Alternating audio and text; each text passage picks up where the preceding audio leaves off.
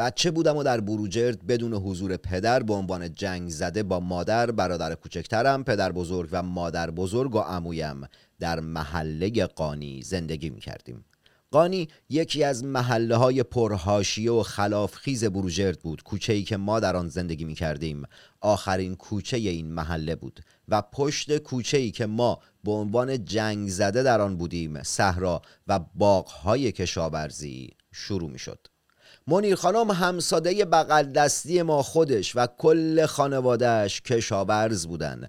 گاهی به باغ اونا می رفتیم باقی که تمام اعضای خانواده منیر خانم روی اون کار می کردند یک روز دوان دوان از کوچه به خونه اومدم و خطاب به مادرم گفتم منیر خانم مترسک های سراشون اوورده سر کوچه آویزون کرد و زار زار گریه کردم. آخه منم مثل کلاقه و گنگیشک ها از مترسک های تو صحرای منیر خانم اینا میترسیدم. مادرم بغلم کرد و گفت دیگه حق نداری بری تو کوچه بازی کنی. بازی کردن با بچه های کوچه برای من ممنوع شد. یکی دو سال بعد اول مهر شد. اون زمان هر کی یک شلوار جیب خاکی چینی به پا داشت یعنی بزرگ شده بود. مادر بزرگم یه تیکه نون سنگک رو با یه دونه سیب و یه شاخه انگور یاقوتی تو پلاستیک گذاشت و داد دست مادرم و گفت برای تغذیهش مادرم مانتوش رو تنش کرد و گفت باید بریم مدرسه. گفتم نمیرم. زدم زیر گریه. گفت اگه بری اصر با عموت میریم برات یه شلوار شیش جیب چینی می‌خریم. خر شدم و این دروغ مادرم رو باور کردم و رفتم مدرسه. الان بیش از سه دهه از اون روز میگذره و هنوز اصر نشده تا مادرم برام اون شلوار شیش جیب چینی رو بخره. خودم هم با اینکه بزرگ شدم اما هنوز یه شلوار شیش جیب چینی نخریدم. آخه می‌خوام روزی که مادرم اون شلوار رو خرید باهاش به ملت پوز بدم که مادرم برام خرید و لذتش اینه که مادرم اون شلوار رو برام خریده باشه. مادرم شلوارهای بسیاری تو زندگی برام خرید اما اون شلوار شیش جیب چینی رو نه. ما رو هر روز به یه بهونه هفت صبح بلند می‌کردن میبردن مدرسه. ما هم زار زار گریه می‌کردیم. گریه های مکرر اون روز دیگه به خاطر ترس از مدرسه نبود. به این خاطر بود که هر روز صبح مدیر یا نازم مدرسه بین چند صد نفر من و چند نفر دیگر رو از صف بیرون می آورد و خطاب به مابقی بچه ها می گفت اینا جنگ زدن. قلک هایی که بهتون دادیم و باید پر کنید تا به این جنگ زده ها کمک کرده باشید. قلک ها پلاستیک هایی تو خالی بودن که یا شکل قدس طراحی شده بودند یا نارنجک و تانک بودند هرچه که بودند دشمنهای فرضی من محسوب می شدند دوست داشتم یکی یکی نابودشون کنم. یکی دو ماه از رفتن به مدرسه گذشته بود که یه روز کل مسیر مدرسه رو زیر پالتوی مادرم طی کردم. این دفعه منیر خانم همه مترسک های صحراشون آورده بود. تو مسیر خانه تا مدرسه من تو خیابون نصب کرده بود. همه مترسک ها تو برف و سرمای بروجرد همینطور که آویزون شده بودن سرماه و برف به تنشون نشسته بود و یخ زده بودند. هر چند صد متر از وسط خیابون منیر خانم یه مترسک یخزده بیجون آویزون کرده بود. نمی‌تونستم بفهمم با اینکه این همه من با منیر خانم و بچه هاش خوب هستم اون چرا با من این همه لجه و می‌خواد من و کلاقا و گنگیشک ها از خودش و مترسکاش حساب ببریم؟ جنگ تمام شده بود.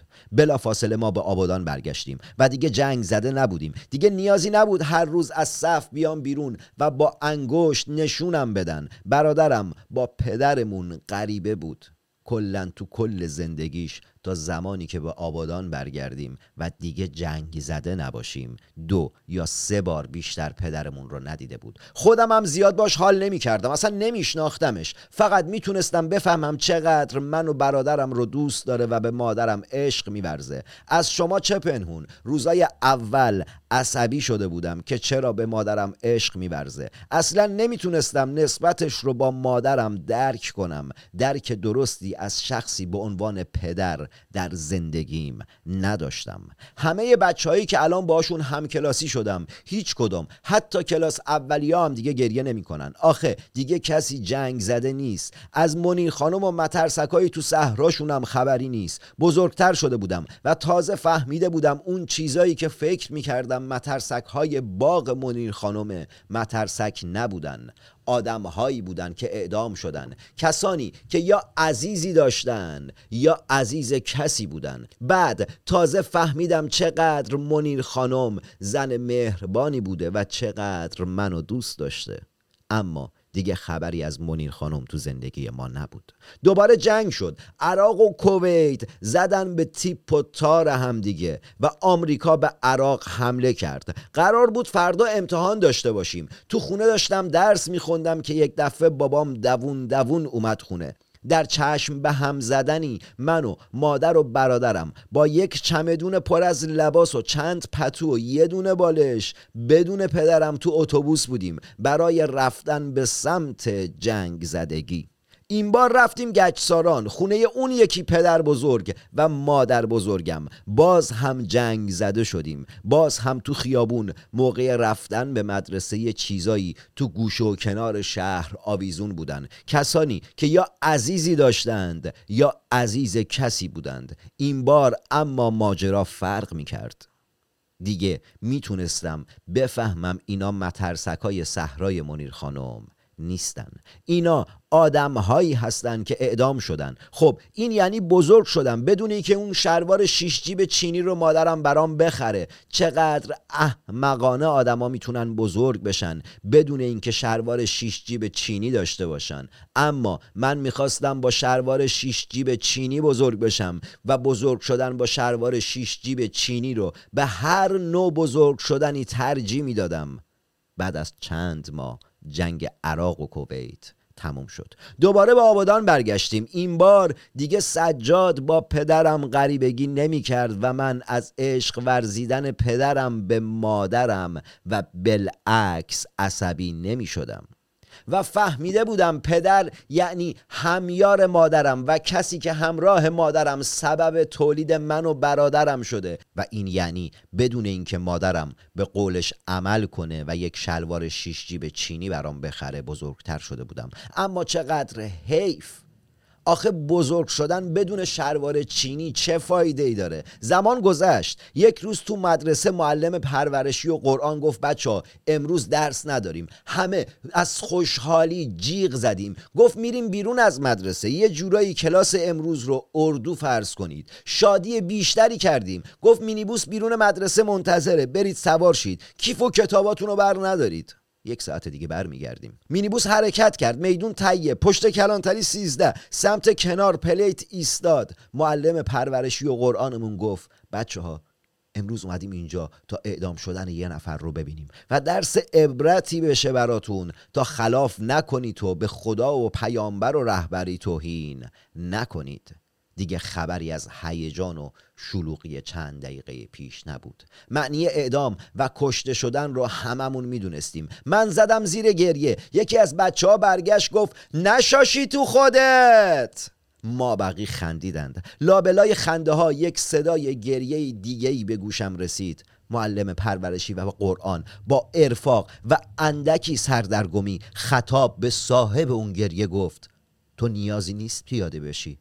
به راننده مینیبوس گفت پرده رو بکش نزار نگاه کنه. اما همکلاسیم با گریه فریاد زد می‌خوام بابامو ببینم.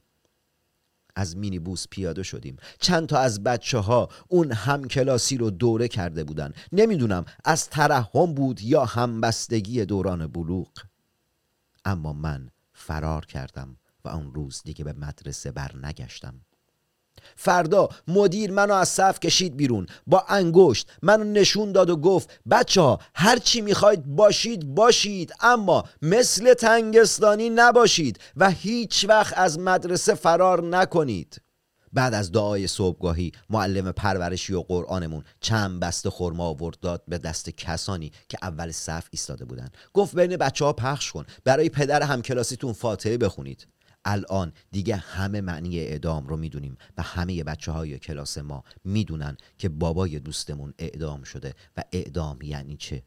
ما فهمیدیم بعد از اینکه کسی رو اعدام می‌کنن باید خورما بخوری و براش فاتحه بفرستی. منو به اتاق مدیر بردن. مدیر گفت چرا فرار کردی؟ از شدت عصبانیت و یا از ترس نمی‌دونم. چرا یه دفعه داد زدم؟ آقا اجازه همیشه یک نفر باید به پا خیزد. آقای مدیر با لبخندی که داشت پنهانش می‌کرد پرسید حتما معلم پای تخت داد می‌زد و صورتش از خشم گلگون بود و دستانش به زیر پوششی از گرد پنهان بود ولی آن ته کلاسی ها لواشک بین هم تقسیم می‌کردند و آن یکی در گوشه دیگر جوانان را ورق می‌زد. امانش ندادم. گفتم بله آقا درسته. خواستم فریاد بزنم و ادامه شعر رو بخونم که یک هو شلنگ نازم مدرسه مثل موشک کروز با جدیت و در نهایت دقت و سرعت به سمتم اومد و مدیر داد زد خفه شو و من اون روز خفه شدم و برای یک هفته از مدرسه اخراج.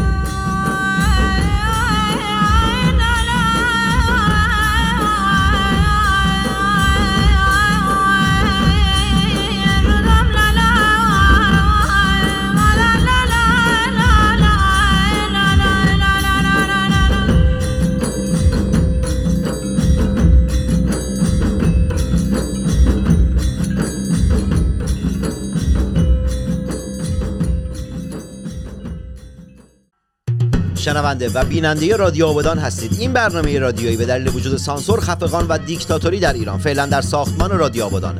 واقع در بوارده شمالی برای شما تهیه و پخش نمی شود اما قول می دهم اگر زنده ماندم که حتما خواهم ماند. در آینده یک روز صدای من را از آبادان بشنوید. بدون تردید در آن روزگار که دیگر این حکومت فگورات بر سر کار نخواهد بود هر هفته یا هر روز برنامه را اینگونه شروع خواهم کرد. مردم ایران اینجا آبادان است. این برنامه که دغدغه آن پرداختن به شهرستان و روستاهای ایران است صدای سانسور نشده شماست که از طریق رسانه ایران وایر که دفتر مرکزی آن در لندن است برای شما در هر کجا از این جهان سیاه و مملو از جنگ و نکبت و کسافت که باشید تهیه و مخابره می شود و مو محمد تنگستانیام جنگ زده همه شما بچه کف خیابون ناف کواترا این قسمت از برنامه به آش عباس آشی و خود عباس آشی آش فروش تو لنه یک آبادان تقدیم می شود که حتی هشت سال جنگ ایران و عراق هم کرکره مغازش رو پایین نکشید و آش دست ملت داد. این قسمت از برنامه به کسی تقدیم می شود که سبب شد آش آبادان در ایران شهره عام و خاص باشد. این قسمت از برنامه به آشی تقدیم می شود که برخلاف این روزهای ایران همیشه خوب و خوشمزه بود.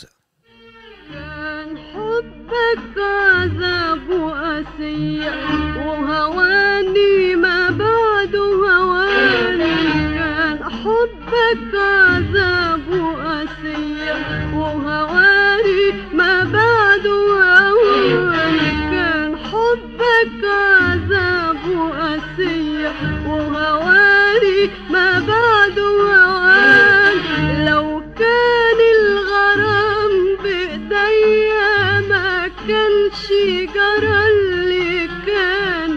يا خاين ملكش أمان وريتني العذاب ألوان. يا خاين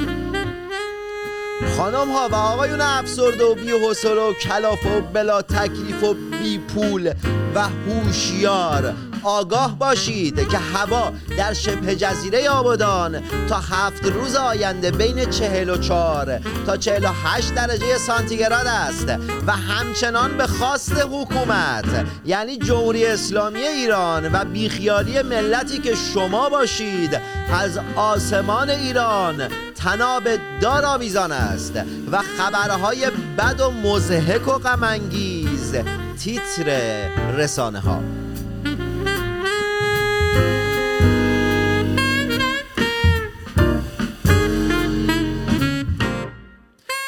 خونه دار و بچه دار همین اول بسم الله. خدمتتون عرض کنم که کره در تهران سهمیه بندی شده. کره همین کره ای که صبونه می‌خورید سهمیه بندی شد. تجارت نیوز نوشته که فروشگاه ها اجازه دارن به هر نفر صد گرم کره بدن. همین اول بسم الله. حتن روحانی حتن کره سهمیه بندی شده. حتن ملت الان دیگه چطور کره بخورن؟ حتن نمیبخشمت. اگر پاسخگوی ملت کره خور نباشی. حتن!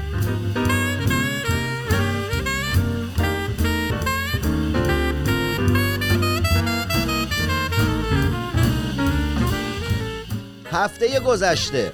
لیلا منظری استاد پیشین دانشگاه مسجد سلیمان که در 294 کیلومتری شبه جزیره آبادان واقع شده است. بعد از عدم موفقیت در دادگاه برای هزانت دخترش در پارک جنگلی بیبیان خودسوزی کرد.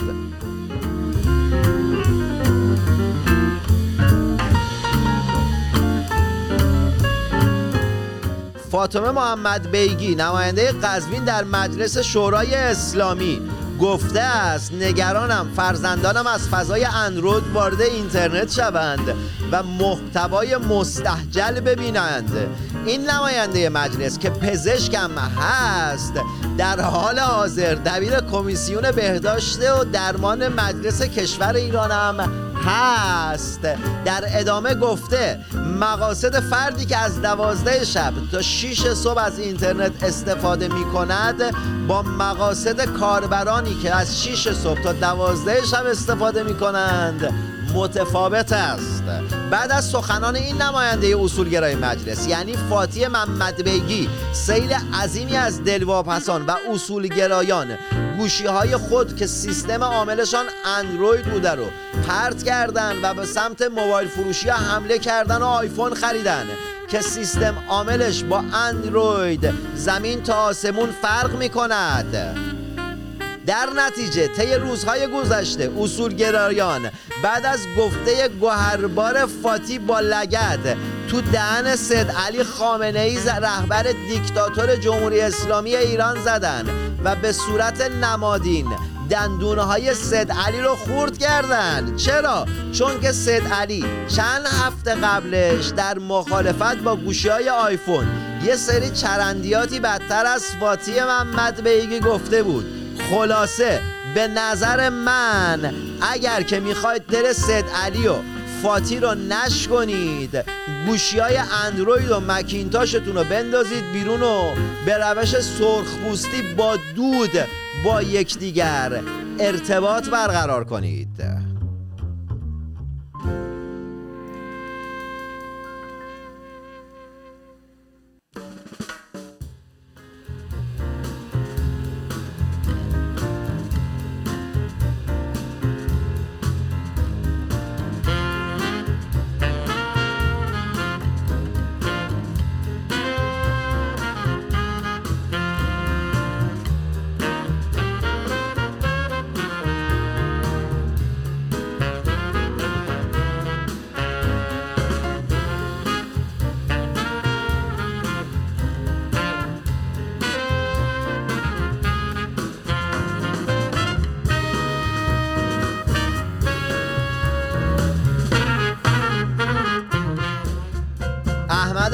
الهدا امام جمعه مشهد که در 1744 کیلومتری آبادان واقع شده است. گفته که طلبه ها از نظر معیشت در مصیبتند.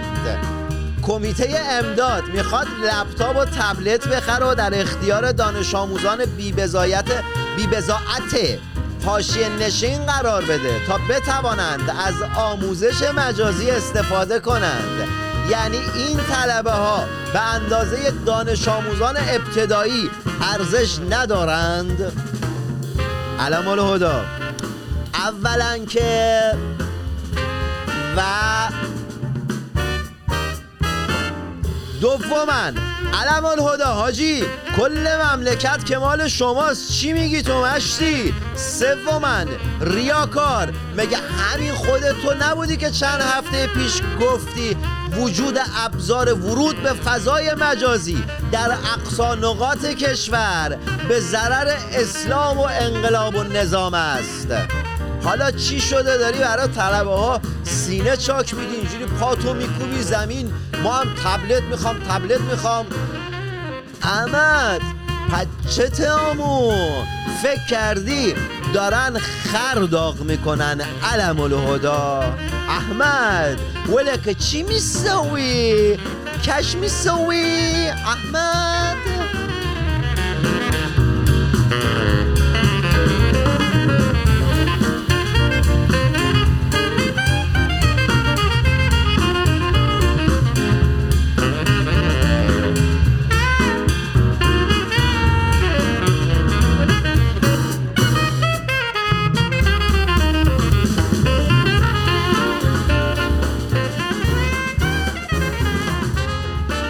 هفته ای که گذشت سال روز خودسوزی سحر خدایاری.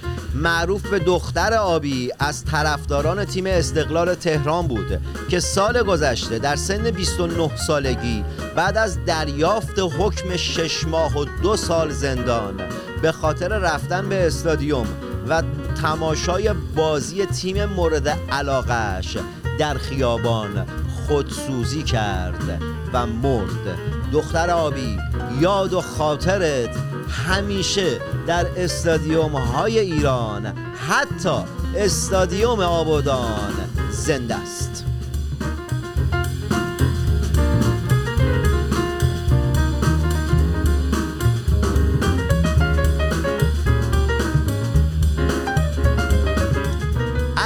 این برنامه رو دارید در زمانی میشنوید و می‌بینید که جمهوری اسلامی دیگر در رأس کار نیست و آیندگان ما محسوب می‌شوید.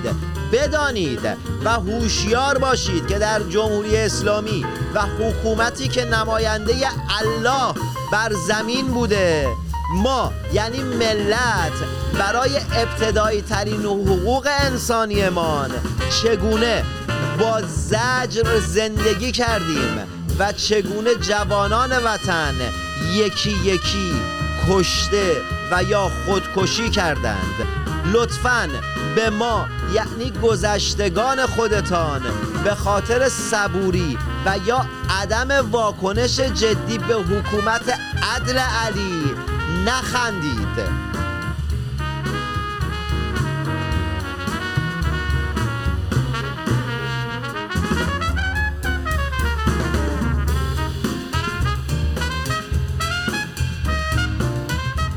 در حکومت عدل علی یعنی جمهوری اسلامی که نماینده خدا بر زمین است.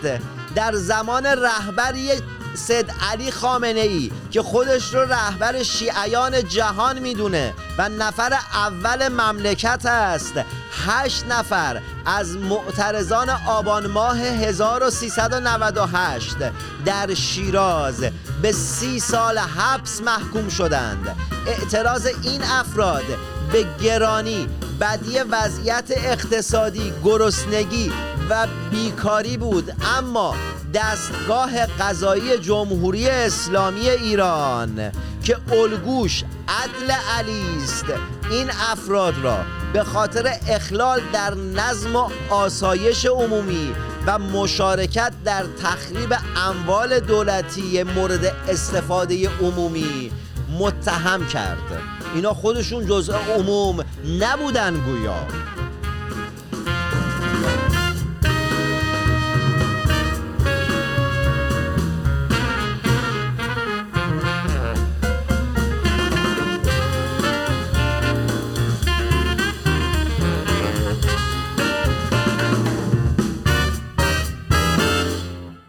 رئیس آتش نشانی شهرداری خرمشهر به اتهام سرقت خودروی پراید شهرداری این شهر بازداشت شده. موسا متور جزیره رئیس شورای شهر خرمشهر به خبرگزاری های سانسور شده و دولتی ایران در خصوص این اتفاق گفته است رئیس آتش نشانی پراید رو در محلی از بیرون شهر مخفی و اقدام به اوراق کردن اون کرده بوده. مردم همیشه در صحنه و قیور و انقلابی و سلح شور ایران. این خبر به باور من گریهدار است. اولا که رسانه های دولتی و سانسور شده با رئیس آتش نشانی گفتگو نکردن و حرفای اون بابا رو منعکس نکردن. اما اگه اصل خبر رو بر درست بودن و پاپوش و تصویه حسابهای شهری نگذاریم این بابا یعنی رئیس آتش نشانی خرمشهر از سر شکم سیری و یا شوخی و سرگرمی این کارو نکرده. این بابا از نداری و فقر این کارو کرده. ببینید وقتی رئیس آتش نشانی یک شهر مجبور به این کار بشه اون کارگری که چند ماه حقوق نگرفته و هیچی نداره سر سفره زن و بچهش ببره و از بیچارگی داره ناله می‌کنه. حاضر چه کارهایی رو انجام بده؟ یه زمانی یعنی همین ده پونزده سال پیش تو آبادان و خرمشهر رئیس اداره آتش نشانی عزت و احترامش خیلی زیاد بود. جمهوری اسلامی توف تو خشتکت که مردم رو به چه کارهایی که وا نمیداری. جمهوری اسلامی همی یه توف خیلی قلیز تو خشتکت. جمهوری اسلامی توف تو خشتکت. ملت به باور من شبه جزیره آبادان و ایران تا زمانی که اصلاح طلبا و اصولگراها و کلا این حکومت در رأس کار است. فیلم احمقانه است ساخته ابراهیم حاتمی کیا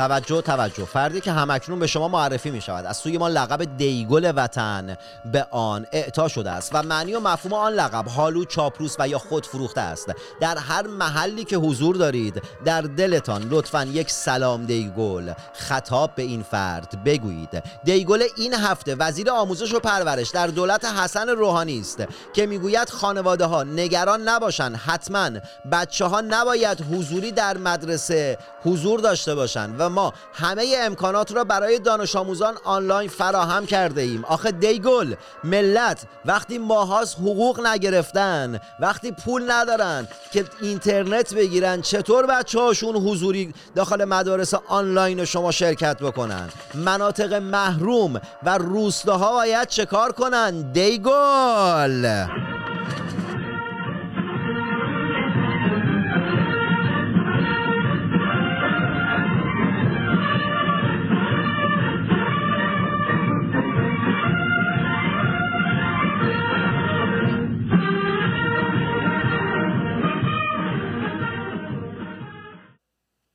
این برنامه قرار است نسبت به سیاست های اشتباه و غلط حکومت مستبد و دیکتاتور جمهوری اسلامی ایران حرف بزند و فتفتو کند. رادیو آبادان آمده است که در آبادان و ایران فتفتو بپا کند. من به نیابت از مردم شبه جزیره آبادان و ملت ایران در دهن این دولت می‌زنم و از طریق همین برنامه به مسئولان شهری و مملکتی بوس می‌دهم.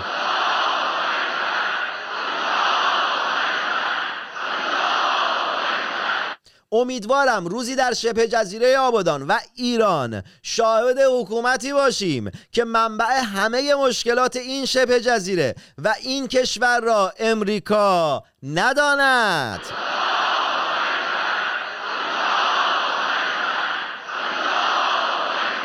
و از این حکومت مستبد رهایی پیدا کنیم.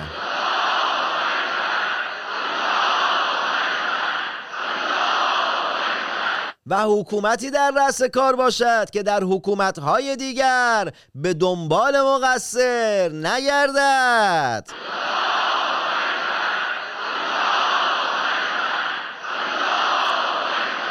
امیدوارم خودم و شما شاهد روزی باشیم که حکومتی در رأس کار است که به جای پرداختن به مقصر به دنبال راهکار و کمک به مستضعفین جامعه باشد و این اتفاق بدون تردید تا زمانی که ما نخواهیم رخ نخواهد داد. ملت برای توانستن تنها خواستن کافی نیست. باید مطالعه و حقوق خود را مطالبه کنیم.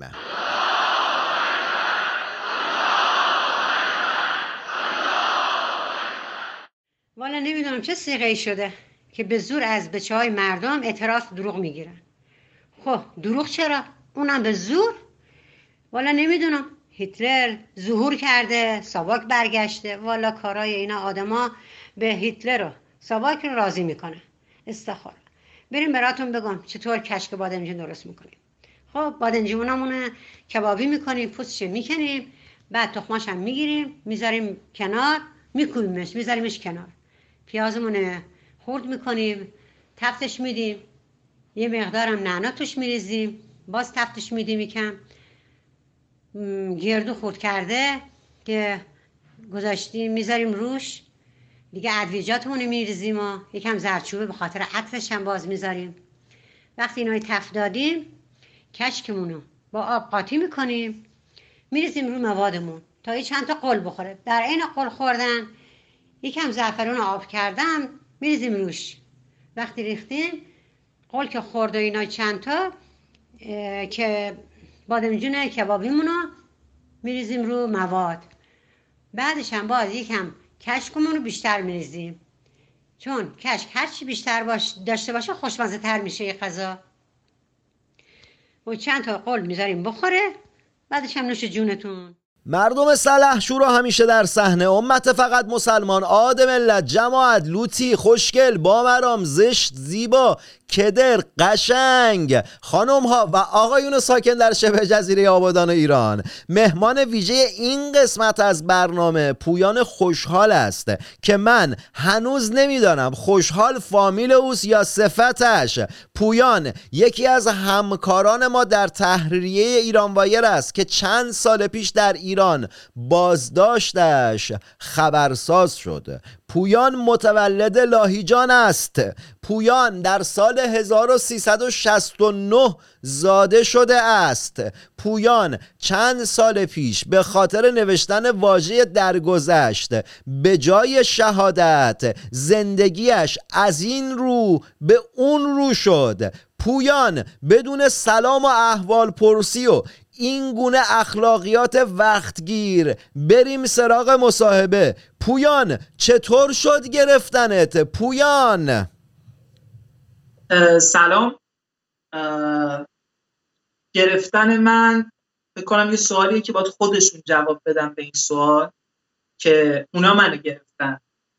ولی خلاصه موضوع اینجوریه که 29 مهر ماه 1397 یه گزارشی در روزنامه ابتکار چاپ کردیم و توی گزارش به جای کلمه شهادت از درگذشت استفاده شد.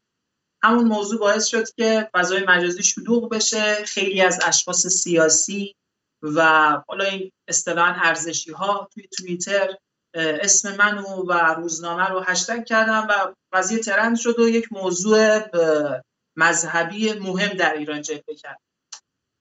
همین موضوع باعث شد که دادستان حکم تحت تعقیب منو صادر کنه و نهایتا به بازداشتم انجام کجا گرفتنت پویان؟ تو خونه تو خیابون؟ کجا بازداشت شدی؟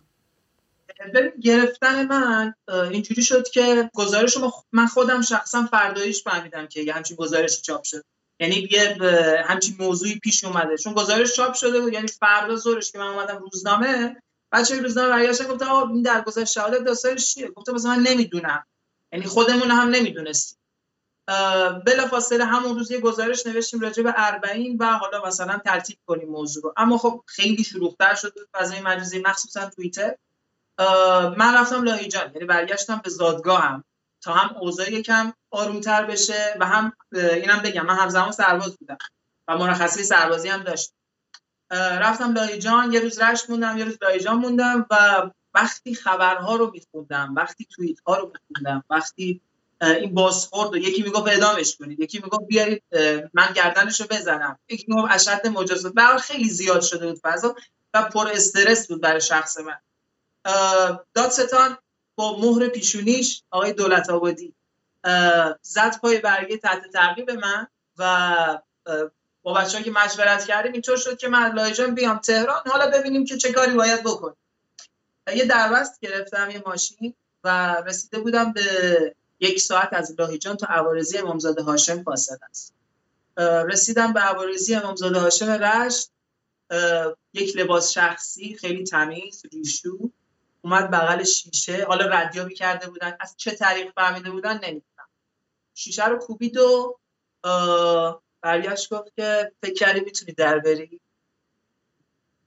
این شروع شد شروع ماجرا بود. حالا راجع به خود عوارضی بهت بگم کل عوارضی رو بسته بودن.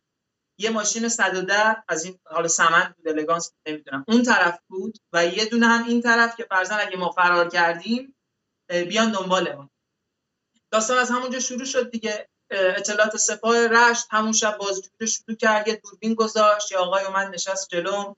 اینو امضا کن اونو امضا کن.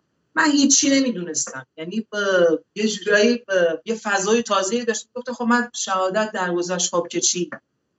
این همه جنجال نباید داشته باشه. ولی خب اون تازه شروع. اه، پویان الان اگه مجدد بخوای اون گزارش رو بنویسی می‌نویسی شهادت یا می‌نویسی کشته شدن یا می‌نویسی درگذشت؟ یا اصلا نمی‌نویسی. چیکار می‌کنی؟ ببین من این سوال رو خیلی از من پرسیدن و اولین نفر نیستی که این سوال از من بپرسه.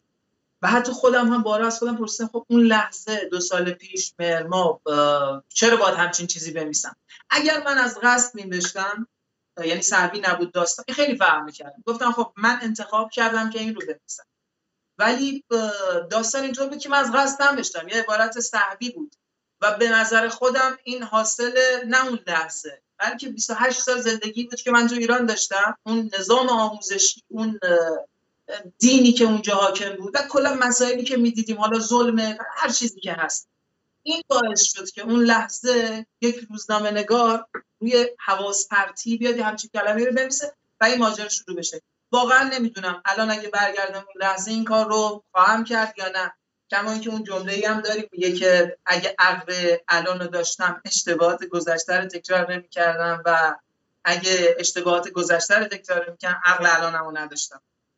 فکر کنم داستان نویسی هم می‌کنی درسته داستان نویسی که نه خیلی دوست دارم یعنی علاقه چون دیدم که. یه چیزایی می‌نویسی آره من تو اینستاگرام می‌نویسم به هر و حال اینو سوال کردم واسه اینکه اینو بگم که خب واسه یک روزنامه نویس و یک کسی که میل به نوشتن داره اینکه نسبت به انتخاب واژگانش وسواس نداشته باشه و ولخرجی بکنه خوب نیست. یعنی اون در- مورد اون نکته ای بود که گفتی که سهوا نوشتم نه اتفاقا یک روزنامه نگار باید به با- به باور من باید خیلی دقیق و خیلی اندیشمندانه نسبت به خرج کردن واژگان وسواس به خرج بده. حالا سوال آخر. الان اگه که الان که بیرون از ایران بدون سانسور داری می‌نویسی بیشتر خوشحالی یا زمانی که در ایران مجبور بودی با سانسور بنویسی و تن به سانسور ممیزی بدی؟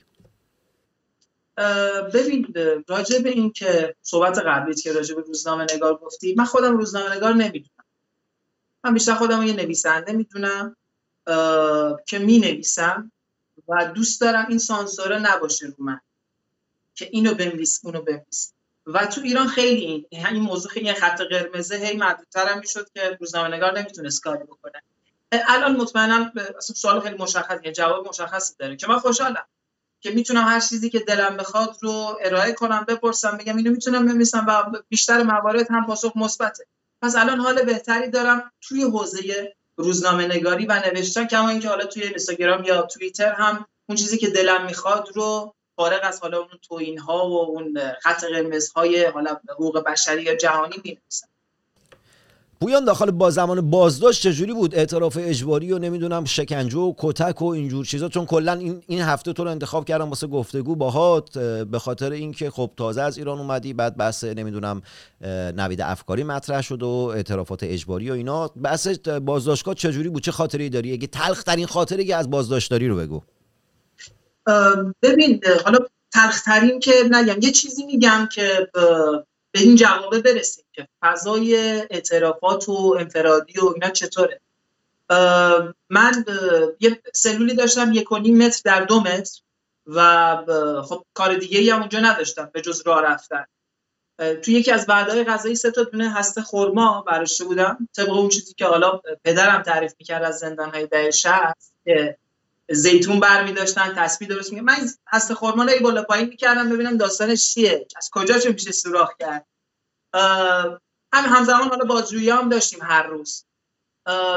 یه کنجی بود که حالا فرض کنید کنج باشه. من اونجا نشسته بودم دستبند زده و چشمند زده و این آقا سوال ازم می‌پرسید. باز که حالا بعضی وقت یه نفر بود بعضی وقت دو نفر. می‌پرسید که ب- تو نوشتی؟ این گزارش رو؟ میگم آره من نوشتم. بعد مثلا سوال می‌پرسید از کی خط می‌گیری؟ با کی در ارتباطی؟ اون ور چه خبره؟ من واقعا با هیچ کسی در ارتباط نبودم. یعنی چه بچه های این ور چه داخل داخل بخوام مثلا شیطنتی داشته باشم. که گفتم نه من با کسی در ارتباط نیستم. و اینو برمیگشتم بهش بگم. اما سریع برخورد می‌کرد که برگرد و یه جورایی این حقیقتی که من باید تو چشم طرف زل بزنم. بگم آقا این از قصد نبوده این ناخودآگاه بوده. اینو نمیذاشته. این چند جلسه اینطور گذشت و داخل سلول راه می‌رفتم با هستهای خورما بازی می‌کرد. یعنی ببین هیچ چی نداشت دیگه. یه سلول حالا دوستان تجربهشو کردن خیلی ها. یه روز شد دیدم نیومد. دو روز شد دیدم نیومد. اینو می‌خوام تعریف کنم که حال یک زندانی فرزند محکوم به اعدام تصور اعدام داخل سلول. چه حالی داره؟ سه روز شد نیومد. روز چهارم که من خیلی دیگه بیتاب بودم این اومد و رفتیم داخل اتاق بازجویی و خب همون چشمند و دستمند. یه عکسی از خانم نسرین ستوده است که دستمند انداخته دور گردن آقا رضا خندان. دوست داشتم این دستمند رو بندازم دور گردنش ببوسمش. بهش بگم که آقا این هر چی هست بده من امضا کنم و برم. دیگه خسته شدم. دیگه ببین برای من این سه روز خیلی طولانی بود. برای یکی ممکنه سی روز باشه برای یکی ممکنه 300 روز باشه. برای من اون سه روز زیاد. حالا تصور رو این بذار که ببین این فشارهایی رو که دارن میارن این نیومدن ها این تهدیدها این مثلا فرضاً یکی به خانم یکی رو میارن باش ملاقات می‌کنه بعدش یه تیکه مثلا به خانمش میندازن میگن که فلانه. یا مثلا موارد دیگه داشته اینا این عذابهای روحی و روانی که دارم در زندانیا میدن واقعا سنگینه. و این رو هیچکس نباید تجربه کنه. ولی تا تجربه هم نکنی متوجه نمیشی. دختران زیبا و پسران خوشتیپ آبادانی تا برنامه آینده موسیقی خوب گوش کنید سمت سیگاری تر تمچیزک دوا ترامادول و مابقی مزخرفات نرید. یعنی معتاد نباشید و معتاد نکشید خود و شهر خود را آنگونه که هست بشناسید و به آنچه که دارید بسنده نکنید. چرا که شما در آن شبه جزیره هیچ سرمایه‌ای به غیر از نداری و فقر ندارید. ما محمد تنگستانی خوشحالم که نویسنده و روزنامه نویسی آبادانی هستم و همشهری شما مو و همه همکارانم در ایران بایر. خوشحالیم که می توانیم برای شما حتی آنهایی که درگیر بیماری اعتیاد هستند خبررسانی و برنامه سازی کنیم. تا هفته آینده جنگ زده ی دل تک تک شمام. خلاص! Tanga